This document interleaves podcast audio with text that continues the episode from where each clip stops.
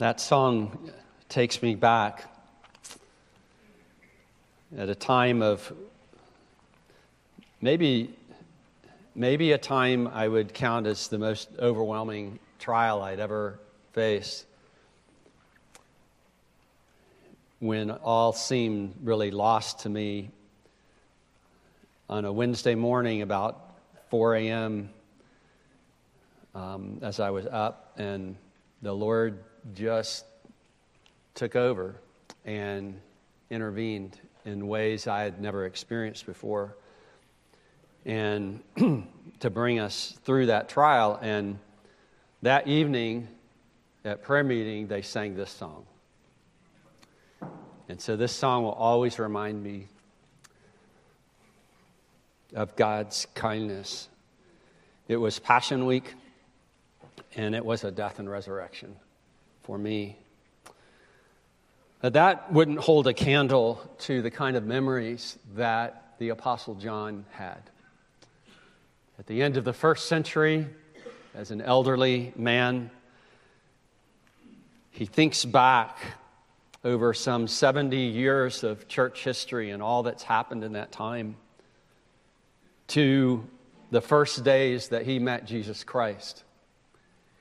He may have even still been a teenager at the time, certainly very, very young, and now he's the last surviving apostle. And in his gospel, he takes us back to those beginning days of Jesus' public ministry when Jesus was recruiting his closest band of followers. And last week we saw John and Andrew and then Peter who began to follow Jesus. John and Andrew, at least, had been uh, disciples of John the Baptist, and now they are disciples of Jesus. And then on the next day, Jesus calls Philip and then Nathanael. I think it's good for us never to forget the interventions of God in our lives, for us never to forget the beginning when we first met Jesus and what that was like and why we came to Him in the first place and to keep living the life that He called us to live when we have come to see who He really is. And so in John chapter 1 and verse 43, we're going to read to the end of the chapter. We had this account of really the second day that Jesus is calling disciples to Himself. The next day, Jesus decided to go to Galilee. He found Philip and said to him, Follow me. Now, Philip was from Bethsaida, the city of Andrew and Peter. Philip found Nathanael and said to him, We have found him of whom Moses in the law and also the prophets wrote, Jesus of Nazareth, the son of Joseph. Nathanael said to him, Can anything good come out of Nazareth? And Philip said to him, Come and see. Jesus saw Nathanael coming toward him and said of him, Behold, an Israelite indeed, in whom there is no deceit. Nathanael said to him, How do you know me? Jesus answered him, Before Philip called you, when you were under the fig tree, I saw you. Nathanael answered him, Rabbi, you are the Son of God, you are the King of Israel. And Jesus answered him, Because I've said to you, I saw you under the fig tree, do you believe? You will see greater things than these. And he said to him, Truly, truly, I say to you, you will see heaven opened and the angels of God ascending and descending on the Son of Man. At the center of our text this morning are Philip's words, Come and see. Jesus had used these same words when Andrew and John asked where he was staying because they wanted to have some time with him. And before Philip's invitation to skeptical Nathanael, the dominant verb we see is found. Jesus found Philip, Philip found Nathanael, and told him, We have found the Messiah. After his invitation, come and see, the dominant verb is some form of see. Jesus saw Nathanael under the fig tree before they met. The implication is that he saw more than the outside because he exclaims that Nathanael is an Israelite indeed in whom is no deceit.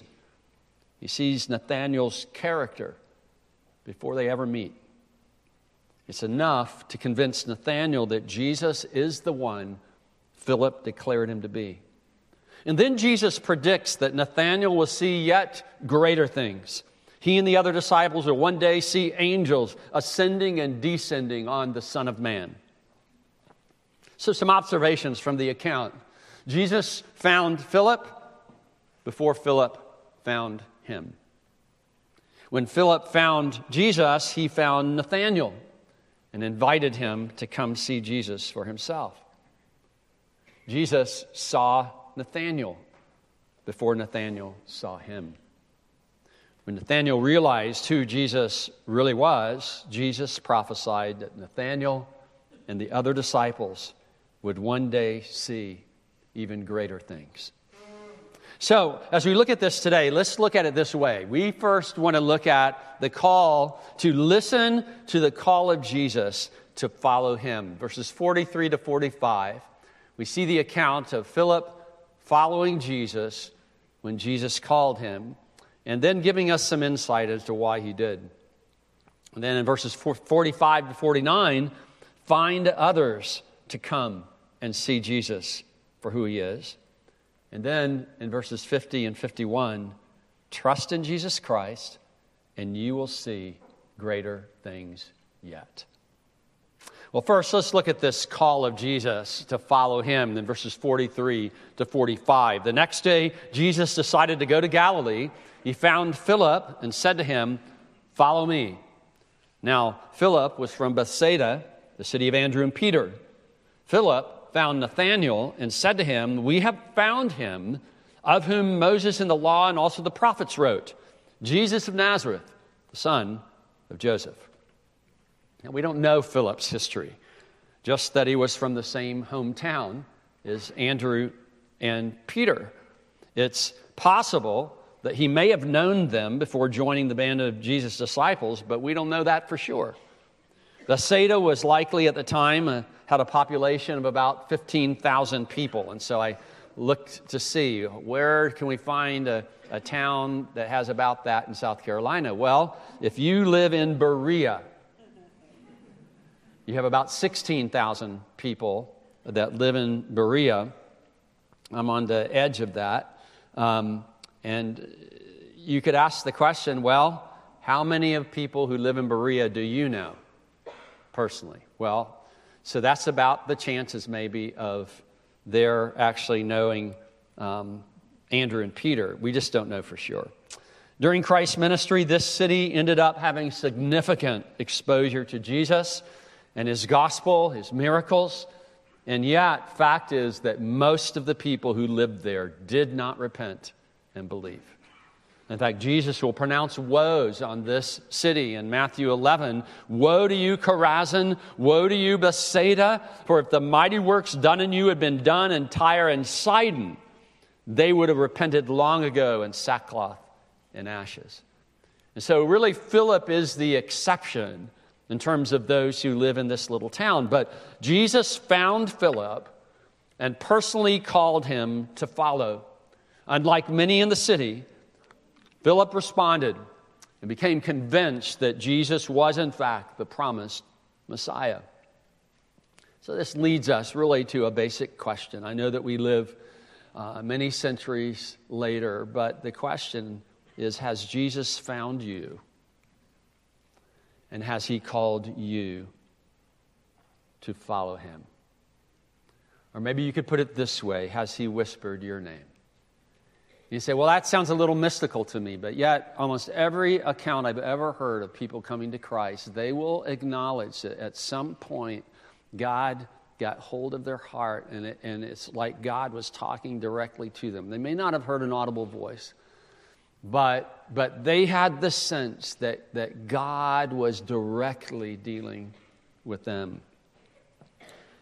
Jesus says, My sheep hear my voice, and I know them and they follow me.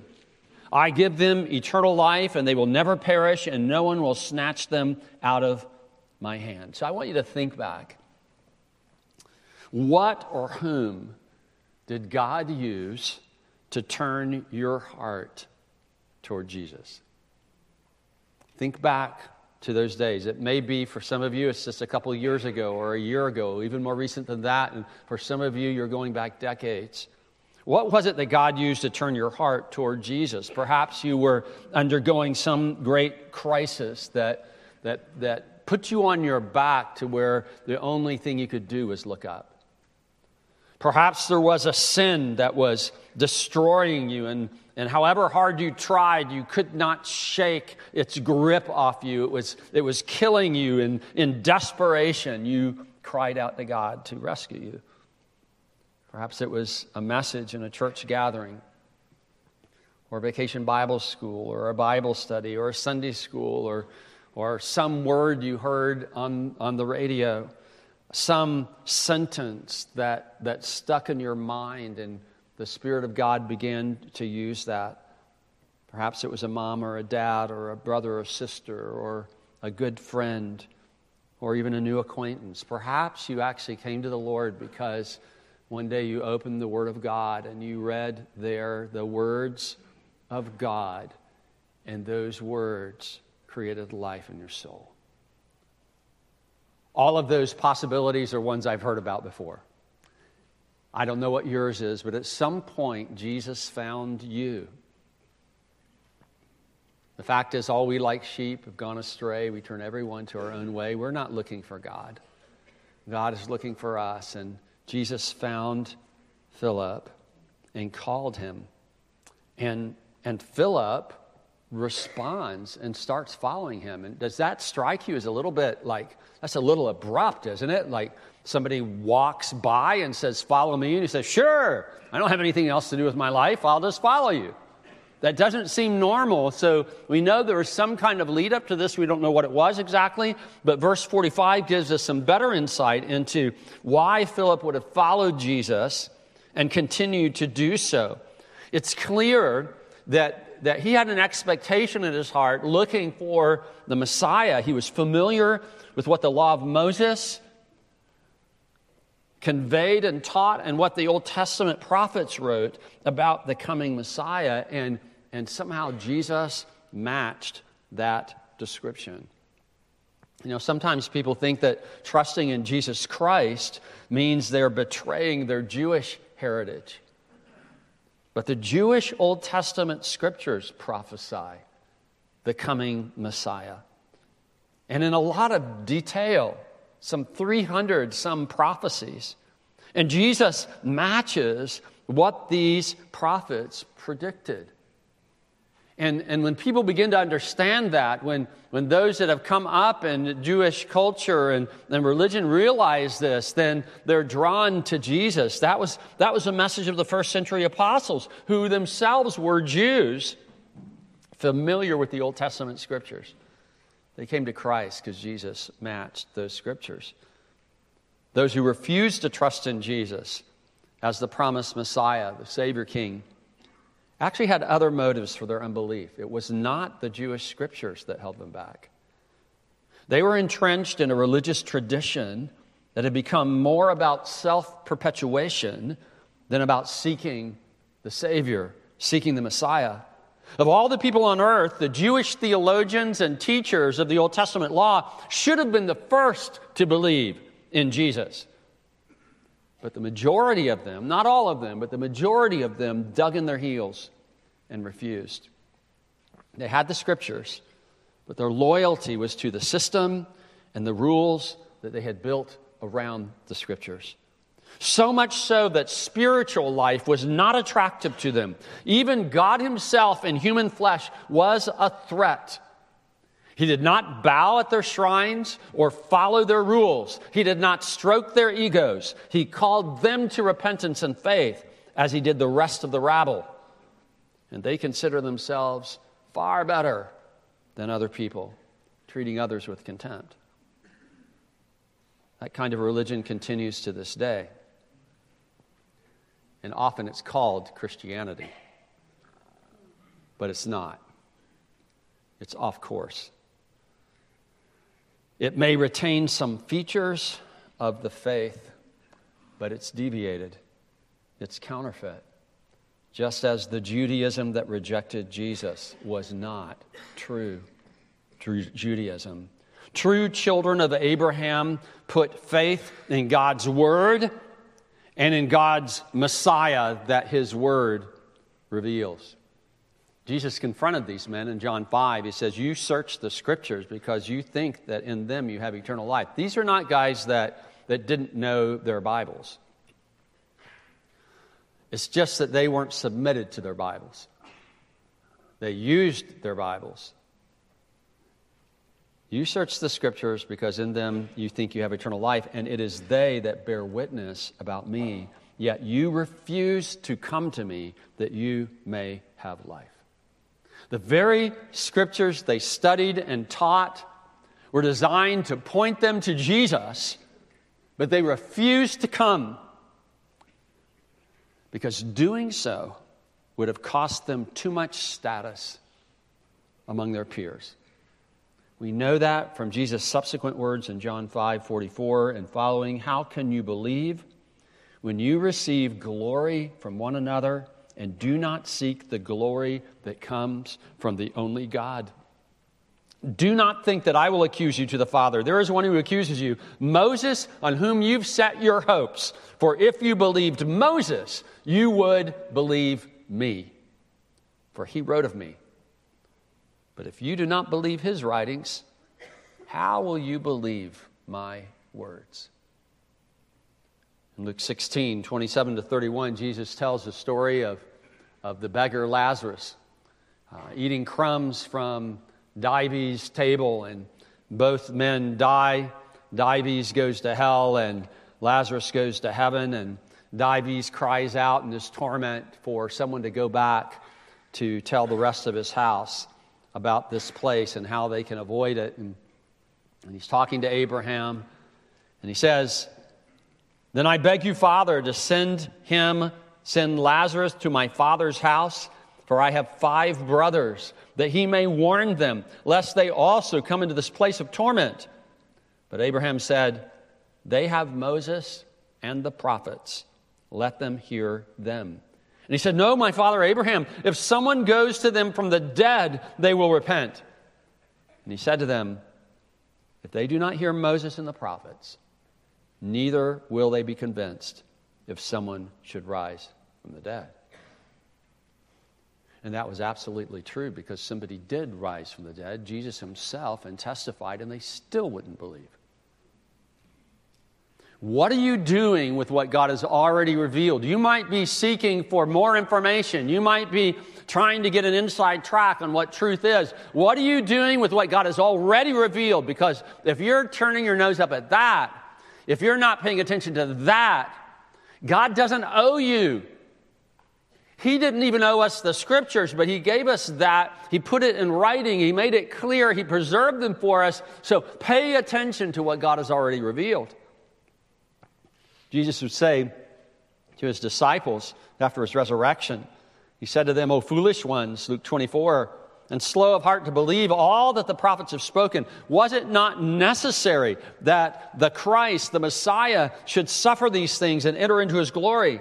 And beginning with Moses and all the prophets, he interpreted to them all in all the scriptures the things concerning himself. They had the idea of a reigning Messiah. They couldn't factor in the suffering Messiah.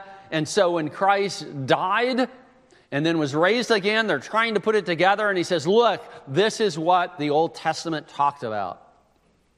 This is nothing new. This is a fulfillment of what God predicted already. So the question is whether we will open our minds and our hearts to what the Old Testament teaches regarding the Messiah and then see that Jesus matches those predictions. Or will we cling to religion instead? Whatever your reasons for it, your family heritage, your standing in the religious community, the teachings of your religious group, even where they contradict what the scriptures say, or, or maybe your loyalty is to some cultural truth. A staying with the times, or what somebody has written somewhere else, or, or maybe you worship at the shrine of science. By the way, science was never designed to be worship. Science is observation. Observation is developing that makes mistakes, and you have to keep uh, you have to keep discovering. And if you have a science that is dogma that can't be challenged, then it's not science. And yet, how many give that excuse as, well, I don't believe in Jesus because I believe in science? No, you don't. Science, science observes, science looks to find out. So do your due diligence in seeing what has been revealed. So, have you ever sensed that Jesus was speaking directly to you, calling you to follow him? And if so, when was that? And, and what was it like? Some of, some of you have been saved long enough, you've forgotten the wonder of that moment. You've forgotten how blessed you are for God to have opened your heart and your mind to Jesus. And, and how have you accounted for the way the Old Testament talks about the Messiah compared to the eyewitness accounts of the life of Jesus? I mean, you've ever thought about the significance of that, that, that things said centuries before Christ would be fulfilled by Christ and would match up? I mean, how does, that doesn't just happen. Somehow you have to factor into your worldview and your sense of what is and what isn't, how that happens. I mean, the Bible didn't just show up one day on the New York bestseller list. You know, written over 1,500 years by 40 plus different authors, all with a, a, similar theme. The Old Testament, He's coming, He's coming, He's coming. The New Testament, He's here, centered on Jesus, the Messiah. And what evidence can you point to that now you are actually following Jesus and not just practicing religion? See, many in Christ's day, they kind of started in the right place, but they had drifted off course because there were other, other things they wanted more than Jesus. Second thing that we learn from this text is that we ought to find others to come and see Jesus for who he is. Verse 45 Philip found Nathanael and said to him, We have found him of whom Moses in the law and also the prophets wrote, Jesus of Nazareth, the son of Joseph. Nathanael said to him, Can anything good come out of Nazareth? And Philip said to him, Come and see. As Andrew did with Peter, when Philip finds out that Jesus is the promised Messiah, he shares the news with a friend. Clearly, Nathanael was also familiar with the Old Testament messianic prophecies. His, his first response to Philip questions that the Messiah would come from Nazareth. Nazareth was a border town full of Gentiles, particularly Roman soldiers who had a garrison there that was known for its irreligion. And more importantly, Micah 5 2 prophesied that the Messiah would come from Bethlehem, the city of David, not Nazareth. Truth was, as we know from Matthew's and Luke's account of Jesus' birth, Jesus was in fact born in Bethlehem, though he grew up in Nazareth. It's possible Philip didn't even know that story of Christ's birth yet. The likelihood is suggested by the fact that he also calls Jesus the son of Joseph. And Joseph was the legal guardian but we know from the eyewitness record that Jesus was virgin born of Mary. The miraculous sign that Isaiah had foretold in Isaiah 7:14 that a virgin would conceive. That doesn't happen. That's why it's a sign. It's not that Isaiah didn't know where babies come from. Okay? The sign, the miraculous sign was that this would happen and bear a son and, and would be called Emmanuel, with us God. And so who knows whether Philip knew all about that yet? He just introduces Jesus as far as what he does know at the time. Like the other disciples of Jesus and like Christians today, we don't understand everything. We have to grow. But God still used Philip, a brand new follower of Jesus Christ, to evangelize Nathanael. Now, we don't want to steer people wrong and we want to get our facts straight. But we are a work in progress. If you wait till you're perfect, you'll never tell anyone about Jesus. The point is to get them to Jesus. It's not so much about you. Hopefully, you don't stand in the way. It's not so much about you, it's about Jesus and what he does for people. G. Campbell Morgan talks about professing Christians who are icily correct and thoughtlessly faultless, but have no life or zeal. And the fact is that, that, that there's nobody that gets everything right all the time. That's why we have denominations. That's why some of you joined this church instead of another church down the way. And it's not because we got everything right, it's just that it's closer matched to where you are. And the people who think they get everything right all the time are self deceived. That kind of thinking breeds self righteous pride and disdain for others. We want to be a good example to people. We don't want anything to stand in the way, but we can't save anyone ourselves. Only Jesus can do that. And those that obsess about crossing every T and dotting every I the way they think it should be done tend to talk very little of Jesus and to show very little of his character in their lives. The main thing Philip knew is that he had found Jesus, the Messiah, and he's passing it on. I, I've got to be careful that in my talk of trying to influence others toward God, that Jesus doesn't drop out of my vocabulary. That, that I don't start thinking that somehow I'm going to fix their problem or Hampton Park's going to fix their problem or, or some movement's going to fix their problem. No, Jesus is the one they've got to see. Come and see him. You know, even shortly before Jesus was arrested and crucified, Philip still had some misunderstandings. He still had room to grow. In John 14, 6, familiar passage to us, Jesus said to him, I'm the way, the truth, and the life. No one comes to the Father except through me. If you had known me, you would have known my Father also. From now on, you do know him and have seen him. Philip said to him, Lord, show us the Father, and it's enough for us.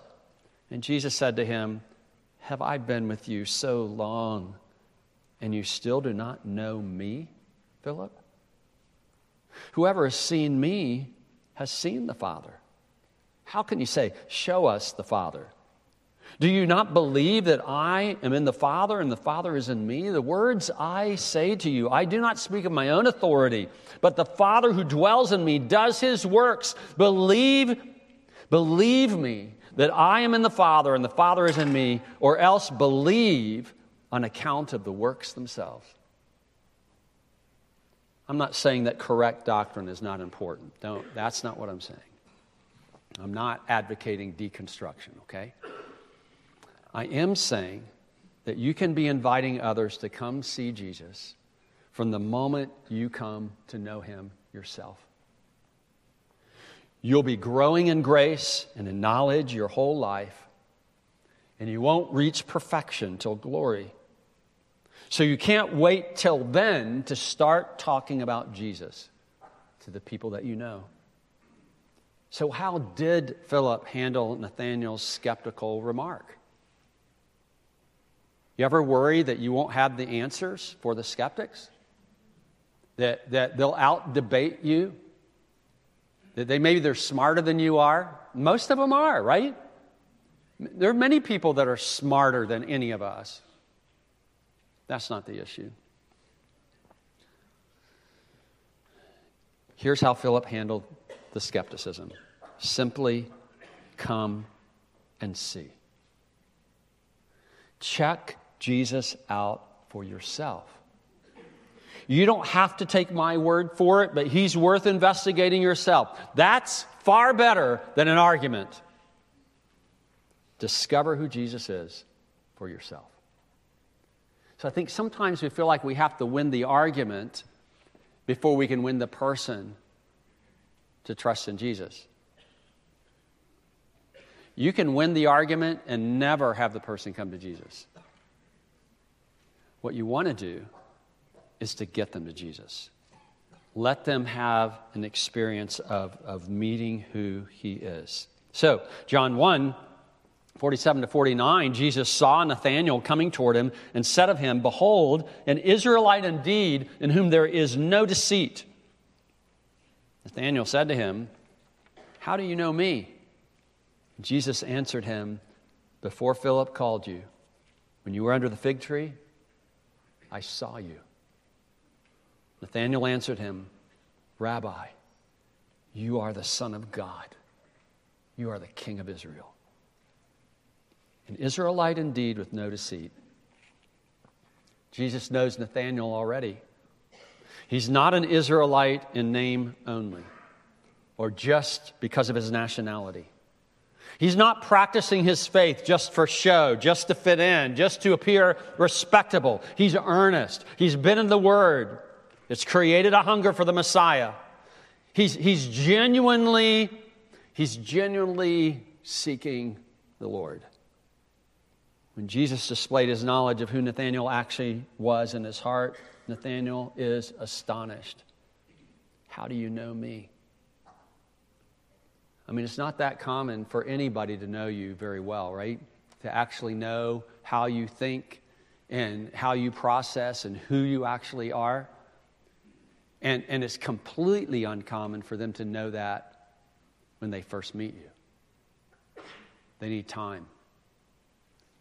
Well, Jesus already knew Nathanael, he knew him inside and out. He saw where he was, not just spiritually, but also physically. Nathanael's heart and Nathanael's life were an open book to Jesus. The same is true of you and me. Jesus knows you as you really are on the inside. At any moment of time, he sees exactly where you are. He knows your history, he knows your future, he knows your struggles, he knows your hangups. He knows where you're getting it and where you're not. He knows you. Nobody else knows you the way Jesus does. Nobody else sees you the way Jesus does. He's the ultimate safe place for you. But you must forget any pretense and come just as you are. Because He already knows you. There's no point in putting on a show. Well, that was all the convincing that Nathanael needed. He calls him rabbi, teacher, my great one. And then he calls him Son of God and King of Israel. We almost wonder whether Nathanael may have been meditating on Psalm 2 under the fig tree because he uses the same description Psalm 2 uses for the anointed one, the Messiah. He's the, the Son whom the Father, God the Father, has established as king over all the earth on his holy hill of Zion. So, when's the last time you invited someone to come and see who Jesus is? When's the last time? What are the names of persons with whom you have enough connection that they would take you up on that invitation? I mean, it'd be really good for you to even to jot those down and even take a moment now. If there are names that come to mind, jot those names down. You know, I have connection with this person. I have connection with that person. Um, you know, and the people that you have pointed toward Jesus already to, to be praying for them by name, they're, they're people that God knows and that God has connected you to. Who are those people? And as you think about this, there, there probably are a number of people you have yet to point to Jesus, but, but you know them. You have some kind of connection with them, and you could do that if you would. If you would just plan to do it, if you would make it a priority. And then Perhaps you're not among those who are following Jesus yet, but, but so, so I ask you these two questions. What, what, if anything, have you ever done to explore who Jesus is for yourself? I mean, I'm not talking about just going to church or going to some religious service. I'm not just talking about even hanging out with people who say they're Christians, although they might get you there. But, but what have you done just honestly searching? You know, do you, do you have a Bible or do you have a friend who could, could maybe meet with you and you study the Bible together? Who, if anyone, would you trust to help you with that exploration? So you, you might be thinking, well, you know, I'd like to explore who Jesus is. I don't even know where to start. Like you're talking about Old Testament and you're quoting all these verses and stuff. I, I've never heard any of that stuff. Okay, but who do you, who do you know, whom do you know that, that does know something about that and that, that could get together with you and maybe, maybe you could do something like reading the Gospel of John together and just talking through it and, and discovering for yourself. Let me encourage you to do that.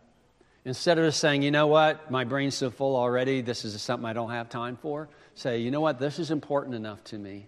This is important enough to me to know that if there is actually a Savior King who rules an everlasting kingdom, who can cleanse my heart and life from sin, who can release me from the death penalty, who can deliver me from the wrath of God, who can give me an eternal inheritance and a new heaven and a new earth. Uh, immortal, sinless, a place where righteousness dwells, the, the kinds of things the scriptures talks about, that if there actually is that kind of place, if there actually is a way to it, then I would like to know.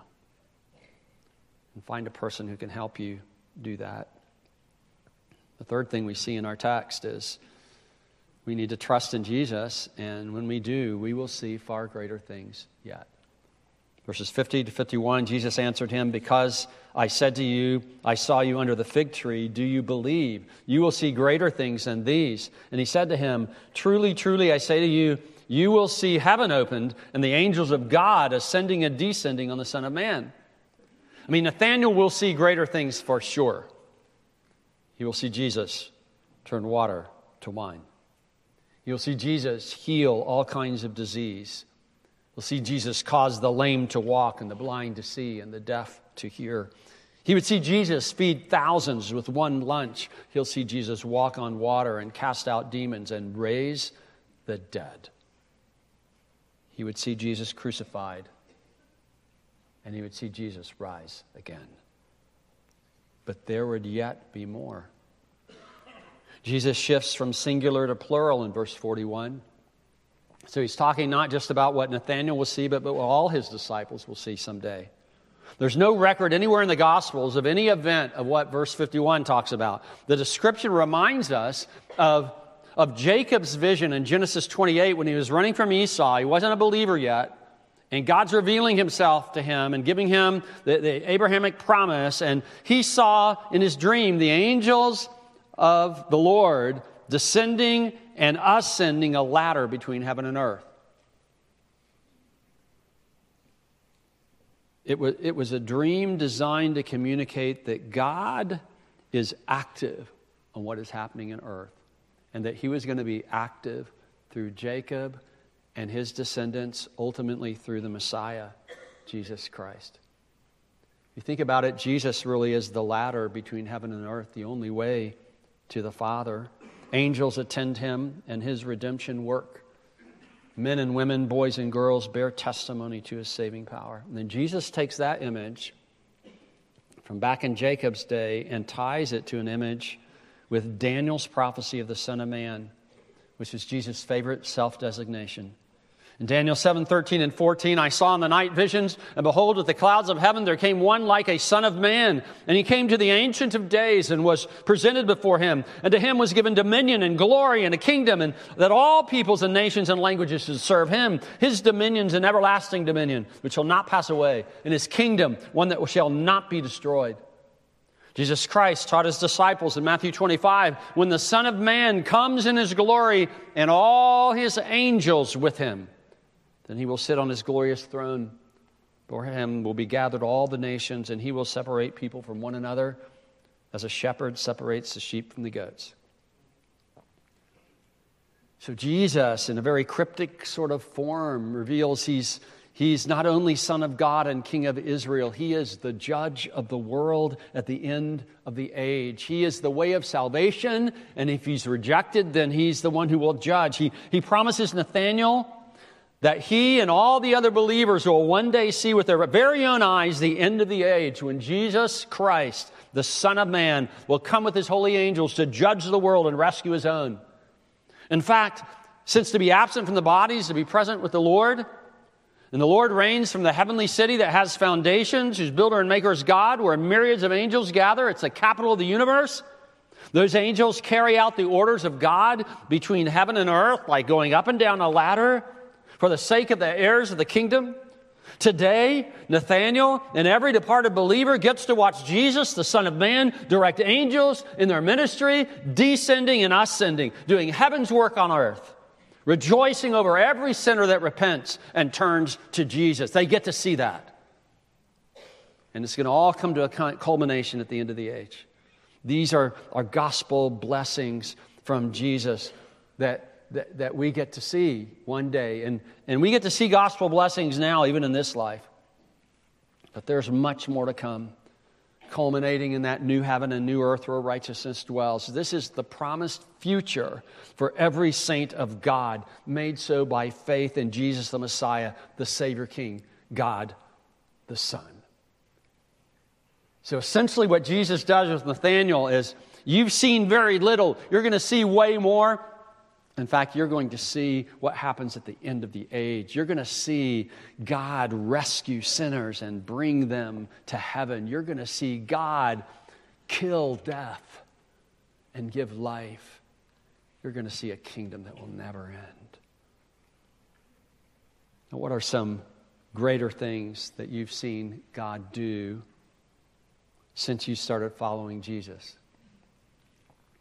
I mean, we read about the miracles, but we, we also have, we have experiences in our walk with Jesus that are things you know are interventions from God. Don't forget those things, keep a record of them.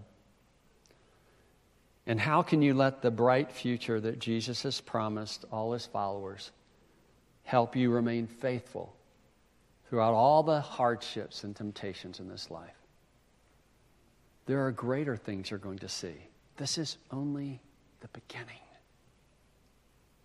And Jesus is the one who will get you there. Come and see.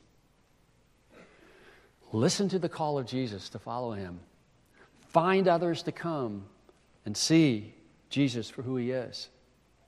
Because when you trust in Jesus, you will see greater things yet. Let's pray. Our Father, we thank you for Jesus Christ. Thank you for your testimony regarding him. From prophets of old to apostles who walked with him on earth, to the millions who have trusted in him and found their lives transformed. And this morning, dear God, I pray for these gathered here. I pray for those who've already begun following Jesus, maybe for many years. I pray that that God, they would keep their eyes on you, that you would keep them from the distractions, that you would protect them, that you would help them continue to grow in grace and in the knowledge of the Lord Jesus.